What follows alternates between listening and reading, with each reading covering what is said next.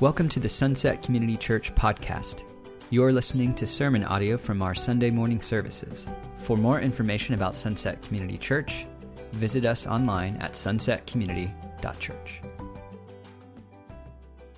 Last week, uh, the beginning of the week, I got my first sunburn of the season. And then today I woke up and had to put on a long sleeve shirt. Welcome to June in the Pacific Northwest, right? Um, we, uh, a couple weeks ago, started a series on the book of First Peter. Uh, there is a Second Peter as well, in case anybody's wondering, uh, that we'll also read together uh, in some weeks. But uh, First Peter is this letter that was written by one of Jesus' closest friends, uh, the Apostle Peter. you probably, if you've read the Gospels, you know him well. he was a, a, impulsive man, a young man when he first met Jesus, a fisherman uh, n- never one to shy away from a fight. Uh, in fact, in one of the, the, the, most memorable scenes of his time with Jesus, he, he decided he was going to keep Jesus from going to the cross with his sword, and he chopped a guy's ear off. So when we think of Peter, we think of somebody who uh, had a lot of passion and a lot of zeal. And uh, from, from the first moment we met him till when he writes this letter, he had been on an amazing journey of transformation. Uh, Peter, uh, after Jesus had left the earth, uh, went out, goes out of this upper room where he'd been waiting with his disciples, and the Holy Spirit had come on them. And he goes out and he preaches this message, and 3,000 people respond to it. So when Peter writes this letter, he writes now as an older man, uh, somebody who's been faithfully walking with Jesus and following the ways of Jesus for some time. This letter is circulated to a number of churches, and, and and the, the reality is, it's been circulating ever since. Uh, the church has, has been reading this letter, has been wrestling with the truths of this letter for centuries. And so that's what we've been doing together just these last few weeks. Uh, so, as we prepare to look at this next portion of Scripture, this pa- portion that Kinza just read, um, I just want to pray and I want to ask that the same Holy Spirit that worked in Peter, that started the church, that inspired these words, would meet us today where we're at, would would, would lead us into truth. So let's pray together. Father, we, we come today, uh, people from diverse backgrounds, diverse stories, different places in our journey with you. So, some of us are early on and we're, we're that passionate, zealous Peter. Some of us are more mature and we've been walking with you for, for many years.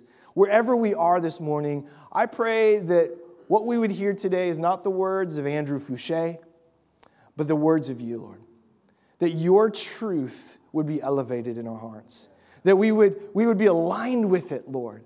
And these ancient words that have been circulating from church to church, from country to country, from generation to generation, that they would be uh, more real in our hearts today, that they would be life changing and life giving for us. Would we be tethered to your truth this morning and nothing else? In Jesus' name we pray. Amen. So Kinsey just read this uh, scripture passage, 1 Peter chapter 2, verse 4 through 9. And I encourage you, if you brought your Bibles this morning, um, we're going to be kind of combing through this, this uh, passage a, a, few times. You know, when I was, when I was younger, uh, I grew up in a Christian home, and I, and I love to read books, um, especially like adventure books or mysteries or thrillers. And when I was pretty young, I don't know, maybe 10 years old, I remember coming out in the morning one morning, and my dad was reading the Bible. And I said to him, How many times have you read the Bible? He's like, Oh, so many times. And I said, Why? Because I typically I, read a book once and then I put it on the shelf. I'm done with it. The story's over. I said, Why do you need to keep reading the story? And certainly the Bible is a story. It's a beautiful story of how God has interacted with his people and redeemed them and chosen them and pursued them. But the Bible is more than a story the Bible's truth. And we all need to be reminded of truth. And so I remember my dad saying, every time I read the Bible, the, the truth of God affects me in a new way. Even the same things I've read over and over and over again. So this morning, we're going to look at this passage and we're going to, we're going to kind of comb through it several times and really try to mine it for the truth and understand what it is saying to us today. And so, one of the first things that, that maybe sticks out to us as we look at this passage um, is we see some very specific illustrations. Maybe you heard these, and maybe you're looking at your, your Bible right now and you see these words that we are a living stone, a spiritual house, that we are chosen, that we are a royal priesthood, a holy nation, that we are a special possession. What's being talked about here is our identity. So, in this passage, the identity of the, who we are is being looked at from different facets of culture, different examples that would resonate, especially with the people that heard this in Jesus' time. But this is not just any identity, this is an identity that is uniquely and specifically given to those of us that have placed our faith in Jesus. And so that's what this passage this morning is pushing us into, is pushing us into this multifaceted identity that we receive when we trust and believe in Jesus. Now, when we think about our identity, there's a, a few ways that our identity is shaped. Uh, first, our identity is shaped by our biology. Like encoded in your DNA is things like your ethnicity, your preferences, your tastes, your natural gifts. And isn't it fascinating how we are unique, so unique in who we are in the way that God has created us biologically? I don't know if you've heard this before, but I love cilantro. Like cilantro on everything. I'll put on salad, on sandwiches, on, of course, on tacos. Has to have cilantro. But for some people in uh, their, their biology, when they smell cilantro, it's one of the most repulsive smells ever. Is anybody, is that true for anybody here? Yeah. You can, you can admit it. Nobody's going to judge you. I don't judge you for that. You literally the same thing, but it smells so foul and different to you. And so when we think of our identity, uh, one of the major factors of how we view ourselves and who we are is encoded in us. But that's not the only thing that shapes our identity. Another thing that shapes our identity is our environment. Uh, I'm the oldest of six kids. My youngest sister is was 14 years uh, younger than me. So I was a teenager when she was born. Um, my, my dad was a, a, hippie that got saved and born in Sacramento. My mom was from the Midwest. Her dad, her dad worked in a factory town. When they got to, together, there was a collision of cultures, Midwest and West Coast. And this environment that I grew up in shaped who I am today. It's shaped my identity. So our identity is, is shaped by our biology, but it's also shaped by our family and our friends and the culture that we grow up in. And then another thing that is key about our identity, what shapes our identity, is what we ultimately choose to believe about ourselves. Well, my work is my identity. My history, the things that I've done in the past, well, that's, that's who I am, for better or for worse. My sexuality, well, that's my primary identity. What we choose to believe about ourselves shapes our identity. So, our identity is shaped by all these things by our biology, by our environment, by what we choose to believe. But the Bible shows us that there is one common influence that flows through all three of those things. And the influence on our identity, whether it's biology, environment, or what we choose to believe, the influence is sin. We, we all are influenced by our own sin nature and the world that we are we're born into as it relates to how we see ourselves in the world. You know, as soon as Adam and Eve believed Satan's lie, which was really an offer of identity, you will be like God. As soon as Adam and Eve believed that, then sin itself became inherent to identity. It, it, got passed down like a family curse to every person that would be born from then after. It was introduced into the DNA of humanity. And so there's no escaping the effects of sin as they influence who we believe we are. And, and this sin curse comes at us from two directions. It comes with us from us within, like we're born into it, but it also comes at us from outside forces. The outside manifestation of sin are the things that are offered to us to shape our identity that we willingly agree with about ourselves. So maybe it was for you growing up, your parents said, Man, you will never account for nothing. And you go, Oh, I guess that is who I am. I'm not valuable. I'm not worth anything. I can't do these things. Maybe it was your friends that spoke those things into your identity. They said, Oh, you're just like that. And so you go, Oh, I am? Maybe, maybe that's true. And so you started to walk that out. In our current age, and this is, this is toxic for young people, but the primary um, engagement with identity, especially as it comes to sin, is happening through this device that we all have with us, our phone. Through YouTube and social media. Some of, some of the most popular videos for young people are about image. And so young people are being influenced. They think, man, I need to do these certain things to be valued. I need to look this certain way. And most parents, I'm going to be honest, are even oblivious to that. They don't know the messaging that their kids are absorbing about themselves. So, so sin influences our identity from the outside, all of these things, but also the, the inside manifestation happens when we ourselves determine what is true about ourselves. We decide the most important things about our identity, and then we take those things and we make them idols in our lives. We make them on par with God. Things like work and family and sexual identity. And then we think that we are finding our true self in these things when the opposite is happening. We are losing ourselves. And so we have a world that is confused about who they are. And if we think that the church is sheltered from this, man, that's, that's further from the truth than, than anything else. As Christians, we need to press in and say, what does God's word say about who I am? And this is where the message of Jesus for us is such good news. Because Jesus exposes the lies that are coming at us and that are within us. And Jesus says, hey, I want to I want to free you from those. And so we know as believers that Jesus came down, he came into our space to, tra- to free us from the trap of sin that causes us to get stuck in this loop of identity confusion. And he came, though, not just to save us from our sin, this is key.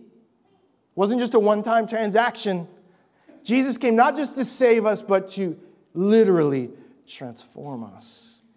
So the Bible uses the phrase new life. We've been emancipated from sin. We have this new identity. 2 Corinthians 5 says, Therefore, if anyone is in Christ, the new creation has come, the old has gone, the new is here. So, back to the text that Kinza just read. When you see these phrases, living stone, spiritual house, chosen, priesthood, holy nation, special possession, this is the language of identity. This is who God says that you are. But I'm going to be honest. Does this language resonate with our 21st century culture? Yeah, this is where we have to wrestle a little bit. And this is where we're reminded, man, this was written in the first century. This was written a long time ago. So we need to wade into it a little bit and ask ourselves, what, uh, how, what does this language mean in its original context? How does it affect us today? So we're going to do our best this morning to time travel just for a minute here and, and wade into the culture a bit. Because even though these are ancient illustrations, they are about us. So in this first, these first couple of uh, identity statements, we see in verse 4 as you come to him, the living stone, rejected by humans but chosen by God and precious to him, you also are like living stones, are being built into a spiritual house. And so we see from the very beginning this identity and being a part of, of, uh, of Jesus' family, identifying with him, means that we're going to be treated often like Jesus was treated. Jesus was what? He was rejected. When his time on earth, he was rejected by humans. But what? But he was chosen by God. And so when we identify with Jesus, we have these two realities that we are chosen by God, but there's going to be some hardship. There's going to be some hostility. And this is a theme in 1 Peter. Now, in our individualistic society, when we read these statements of identity, I typically read these as a this is about me. But all of these statements of identity, they are all about us. You can't be a stone that is, one stone is not turned into a house, right? One stone is just a stone. But what Peter is saying here is together we are being built into something beautiful, a house for God to dwell in. And so verse 5 says that. And this idea is was radical then, again, this is the first century context, because prior to Jesus' arrival, the way and the place that you worship Jesus was, was in the temple. You had to go to a place, there were gatekeepers, the priests, and you had to, that was the only time and place where the, the Spirit of God dwelled. But in this new covenant, this new relationship with Jesus, we are the temple. Jesus is right here with us as we gather as a church. So we are living stones being built into a spiritual house. And we are to be a royal, a holy priesthood, offering spiritual sacrifices acceptable to God through Jesus Christ. Later on, verse 9, it uh, talks about this idea of, of a priesthood, and it says chosen or royal priesthood. Now, in the first century world, do you know how you became royal? You were born into it. The only way you were going to be royal in any way is if your dad or your mom were. You were the son of a king, or you were born into some sort of privilege. There was no way to attain royalty apart from that. You could attain influence and riches and all those things, but to be royal, you had to be connected to the right family. And so when Peter says, You are a holy priesthood or a royal priesthood, you are chosen by God. This is a radical shift in thinking for the folks in the first century. Verse 9 says this thing chosen people, royal priesthood. And the same thing was true of the priesthood. If you look in the Old Testament, the priesthood was designated by the family line. Levites were the priests. If you weren't a Levite, you weren't a priest. And so here Peter is saying, hey, you are connected to Jesus. You are being built up into a spiritual household, and you are a priest in that household. And you are, you are looked at as being royal. And so these are radical, radical identity statements. You are a holy nation. This would be radical too because it was understood that the Jewish people were the chosen people. They were the ones that Jesus came, would be made known in, that the promised Messiah would come through. But now, what happens post Jesus for those that have placed their faith in him, that we all become a holy people, a holy nation. Now, that doesn't mean we're a perfect people, but it means that we're set apart. The uh, original uh, language, the Greek language, the word here is ethnos, which is where we get our word ethnic. So it's this idea of all peoples, all nations being brought together as a holy, a set apart people, not just the Jews, but everybody. And then lastly, we see this idea that we are God's special possession. Not because of who I am, but because of who I belong to. So you are a living stone, a spiritual house, chosen, priesthood, holy nation, special possession. These are radical and powerful identity statements. Now, we need to remember that the context that these things are being spoken in. Uh, we, we, talked about this a couple of weeks ago. The Christian faith in the cities that this letter is distributed to was becoming increasingly unpopular. As Christians were going, wait, we can't just go with the flow of culture in all of these things, they started to stick out. And there was varying degrees of hostility toward the Christians. And so, what Peter is reminding them of is don't take your cues and your identity from the culture. Be reminded of who you are holy, chosen, special. You've been rejected like Jesus, but that doesn't change who you are. Uh, one of my favorite phrases uh, uh, that makes me think about this is this phrase from author Joseph Bayly. He says, Don't forget in the darkness what you learned in the light. So if you are beat down, if you are feeling low about yourself, or, or if you're feeling overwhelmed by the culture, I want you to underline and highlight these identity statements from 1 Peter chapter 2. I want you to put them on a post it note. I want you to do whatever you have to do to remember who you are in Jesus. No matter what you feel like, no matter what the culture says about Christians, God's word is true. So now, after being reminded of who we are in Jesus, uh, there, there's kind of a brief detour in the writings here in 1 Peter chapter 2. There's um, Peter kind of zooms out and he, he starts connecting who these people are, this early church, with some Old Testament prophecies and some Old Testament phrases about who Jesus is and how that influences who we are. And what we find is we find two very different responses to the message of Jesus. We'll read verses 6 through 8 again. He says, See, I lay a stone in Zion, a chosen and precious cornerstone. We sang this song just a moment ago. And the one who trusts in him will never be put to shame. Now, to you who believe, this stone is precious. But to those who do not believe, the stone the builders rejected has become the cornerstone, and a stone that causes people to stumble, and a rock that makes them fall. They stumble because they disobey the message, which is also what they were destined for. So, what are the two responses to Jesus? Peter uh, kind of plays out this imagery of a cornerstone. Now, I'm not a builder, so this is one of those things I had to learn. But a cornerstone, in, especially in ancient architecture, was the very first stone that would be laid when you made a building. Everything else was, was made level and in alignment with that stone. It was key, it was foundational. And so Jesus is the cornerstone. He is the, the, the author and perfecter of our faith, Hebrews says.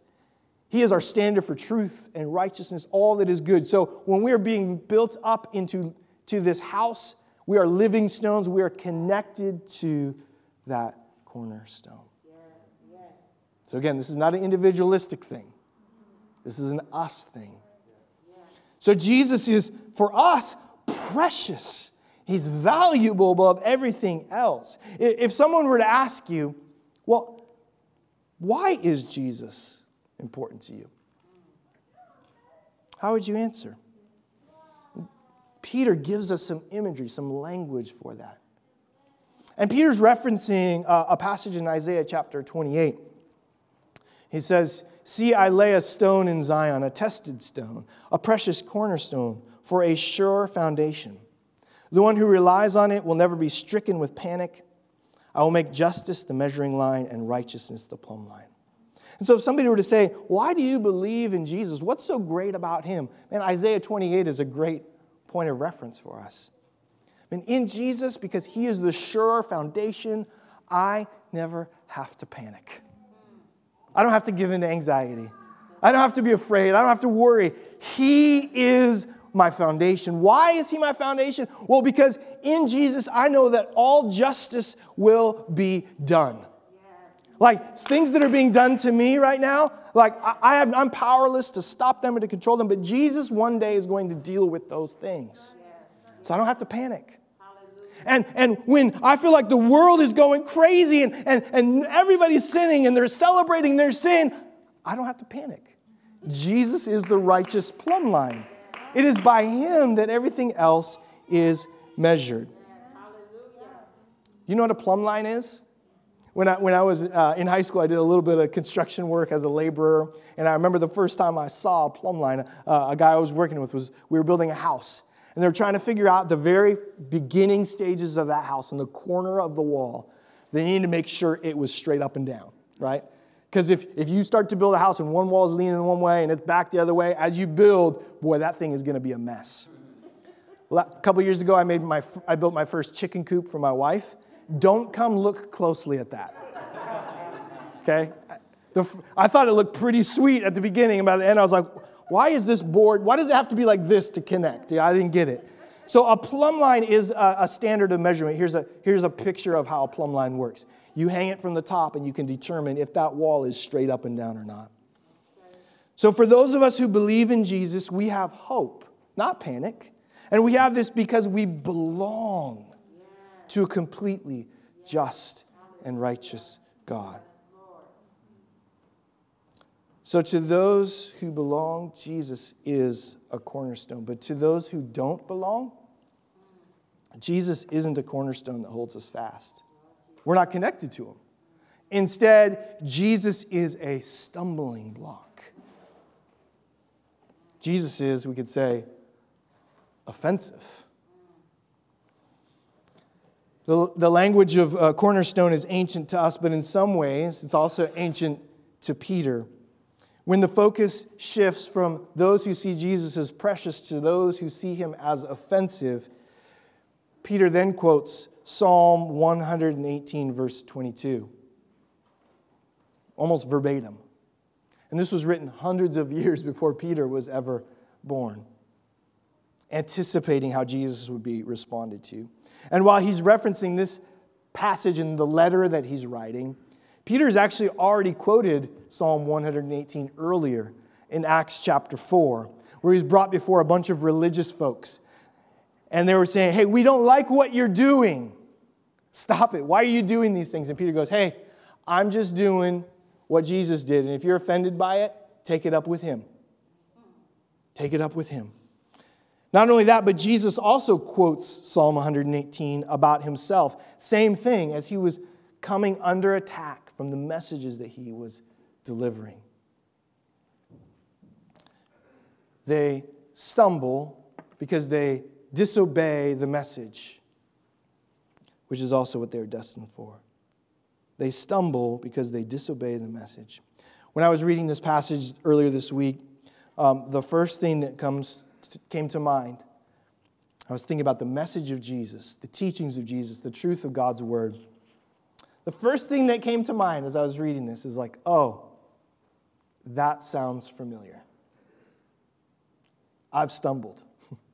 I've been offended by Scripture. I always say when we're reading the Bible, especially in church, we all nod and smile. Hey, sounds good. Until we read something that we disagree with. And then we become Google theologians. Like, okay, somebody interpret this verse differently for me. Because this is too personal now. It's talking about my sin, not that guy's sin. And so, if I'm honest, when I read God's word and when I'm attached to that foundation, my own sin becomes very apparent. And I don't like it. It's a stumbling block for me.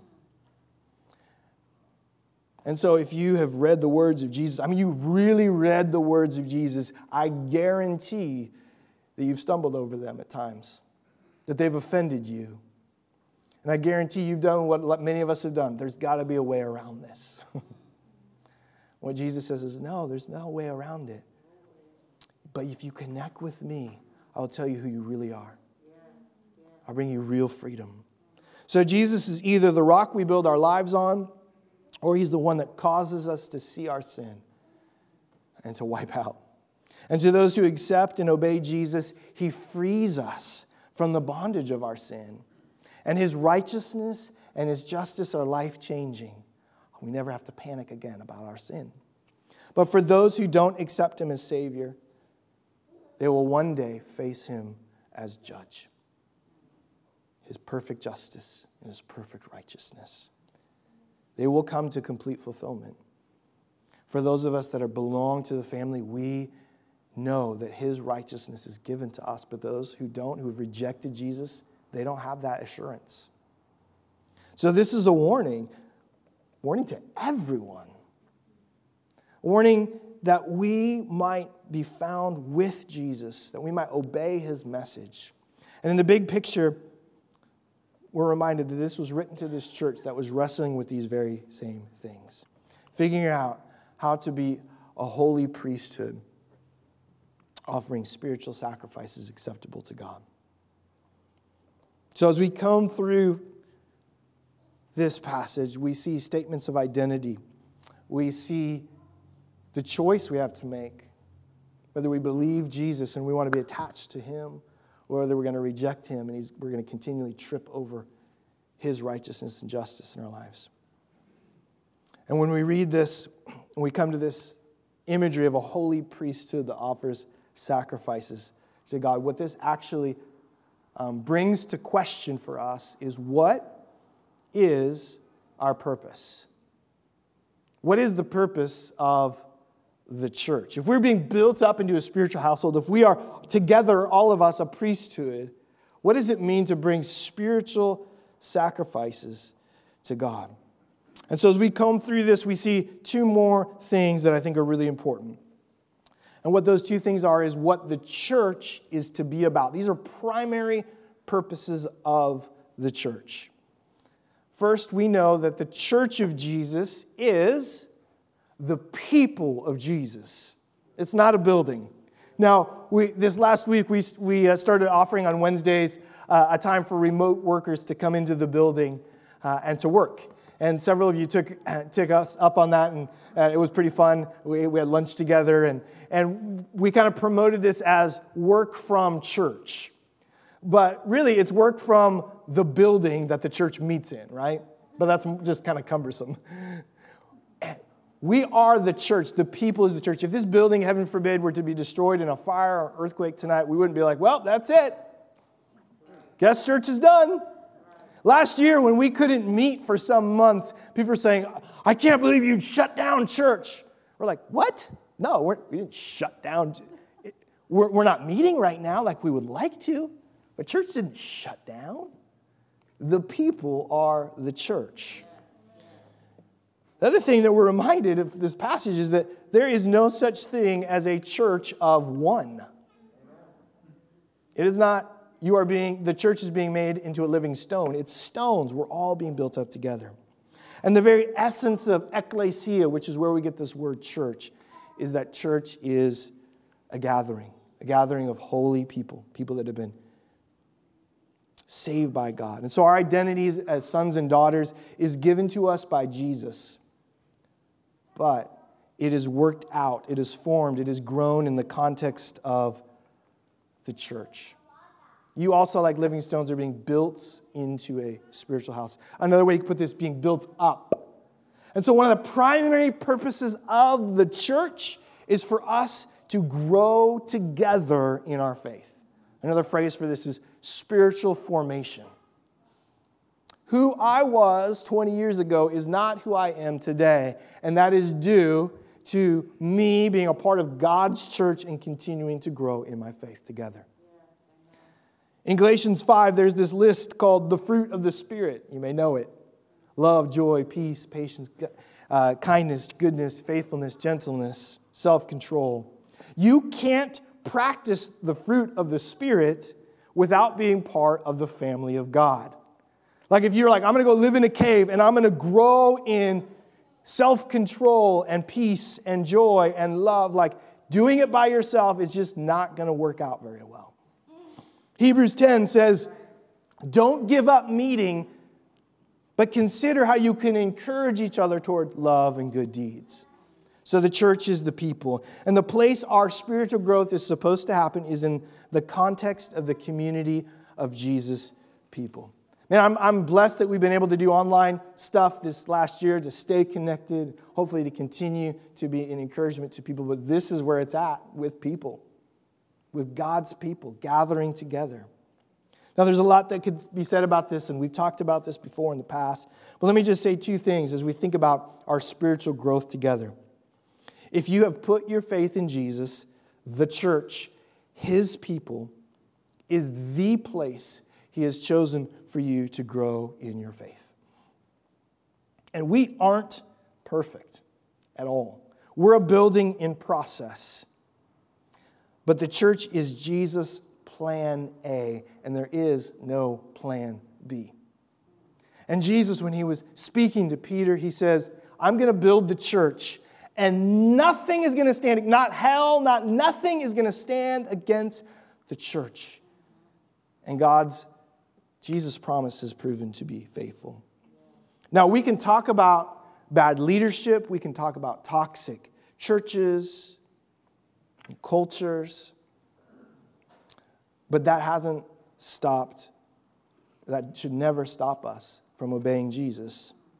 And, and actually, we'll talk about that later in this very text. Peter will say, the judgment of God begins with God's household. So we don't minimize churches that are not following Jesus well. But as it relates to our spiritual growth, the Bible makes it clear God's plan is for it to happen in the church. And so, on, on that note, one of the things I'm just going to vent here a little bit, I don't understand is when Christian people talk about church as an impersonal thing. Uh, let me give an example. If, if we were hanging out and, and you said to me, man, that, or no, let's say, put it this way. If we were hanging out and I said to you, man, that, the Fouché family, they've got some issues with how they treat people. You'd be like, wait, aren't you a part of the Fouché family? Like, isn't that your family?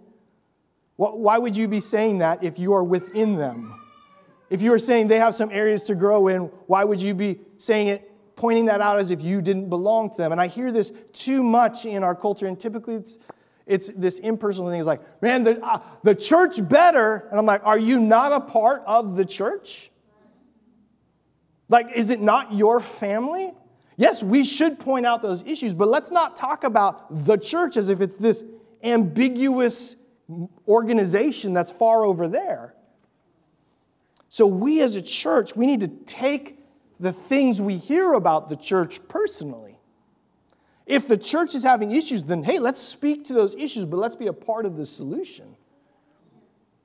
Let's love the bride of Christ, imperfect as she is, like Christ loves us.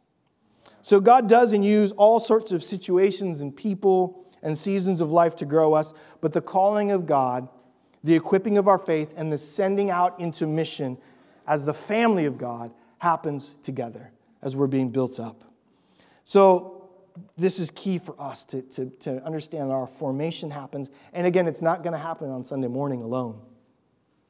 Community groups and, and serving together and being on mission together it's more than a Sunday experience, but we are to do it together. So, the, the first thing we see is the church is being built up. And the second thing we see the church is to do, and this, we'll close with this the church is to tell people about God. Have you heard that before? Yes. Nod to me if you have. Amen. Can't tell if anybody's smiling or frowning right now. Amen. The church, the mission of the church is to tell people about God. You are a chosen people, a royal priesthood, a holy nation, God's special possession, that you may declare the praises of Him who called you out of darkness into His wonderful light. Your identity has been changed. Tell people about it. Tell people what Jesus has done for you. So get this based on this privileged identity, all of us together are to declare the praises of God. Our mission is not to fight the culture war, and it's not to attack people who have different political views. No, we, that is all of us together, it is our job to tell people, to tell the world about how the presence of God in our lives has changed us. And out of that, if you're like, oh man, are you talking about evangelism? Yeah, we're talking about evangelism, okay? But we're, but we're not saying like you have to, you have to have all the answers and, and know the apologetic. You need to go down the street right now. Like you just need to be willing and ready to say, this is who God is. This is what he's done in my life. And I love Peter ends it by saying this. Once you were not a people, but now you are the people of God. Once you had not received mercy, but now you have received mercy. In other words, he's saying, this is, here's an idea of how you could do it. Here's an idea of how you can share. Another way we could phrase this is once I had an identity, but I was confused about it. I was adrift. But now God spoke to me and He changed my identity, and this is who I am. And because of that, uh, once I had no mercy in my life, I didn't even know the concept of mercy, but now I have received mercy. And I know what it looks like. And it's covered all of my life and it's been given to me by this powerful and yet so loving and personal God. It's really not that difficult. So if you have placed your faith in Jesus, this is your identity. How many times do you need to be reminded of it? Every day. How many times do we need to read the truth of God's word? Every day. Because we're under attack. both from the lies that we believed within us and from those that have come at us and will continue to come at us. But no, church family, if you have placed your faith in Jesus, this is who you are.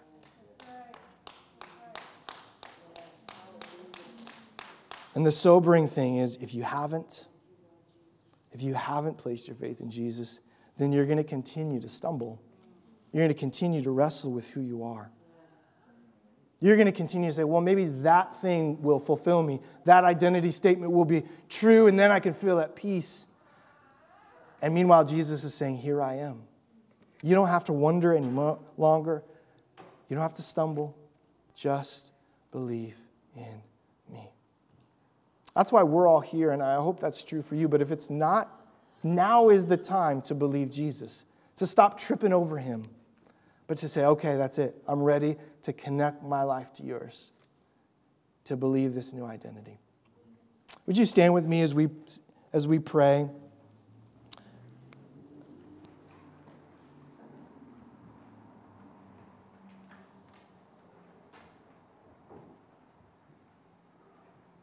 Father, we thank you for your truth. And goodness, we need to hear it over and over and over again. We thank you that you've chosen us. We thank you that you've given us a place of privilege. And Lord, I ask this morning that out of that place of privilege, as your sons and your daughters, as a royal priesthood, as a holy people called together, out of that place, Father, that we would simply declare who you are. Lord, even this morning, I pray that we be reminded of your goodness and your grace in our lives. We forget so easily. And it becomes like a foggy memory. Maybe something instead of uh, a one time occurrence, may your grace and your mercy be something we receive new every day. Maybe we, we be reminded, Lord God, of your great love for us. And Father, in just a few weeks, as we prepare to shift outside and to sing praises to you out on the lawn. I pray, Lord, that it, our Sunday gatherings will be a place of launching. That as we leave this place now and in the weeks to come, this, this once a week family reunion, Lord, that it would propel us into our workplaces, into our schools, into our families and neighborhoods with a renewed sense of hope with a deeper understanding of mercy. And Lord, with the boldness to just say, Thank you, God. And I want to tell others about this. so, Father, this morning as we end, we do give you the highest praise. Nothing else in this world satisfies like you do. No one else can speak the truth that you speak. No one else has the authority to proclaim who we really are other than you because you made us. And so, Father, we give you all praise, all glory, and all honor. In Jesus' name, amen.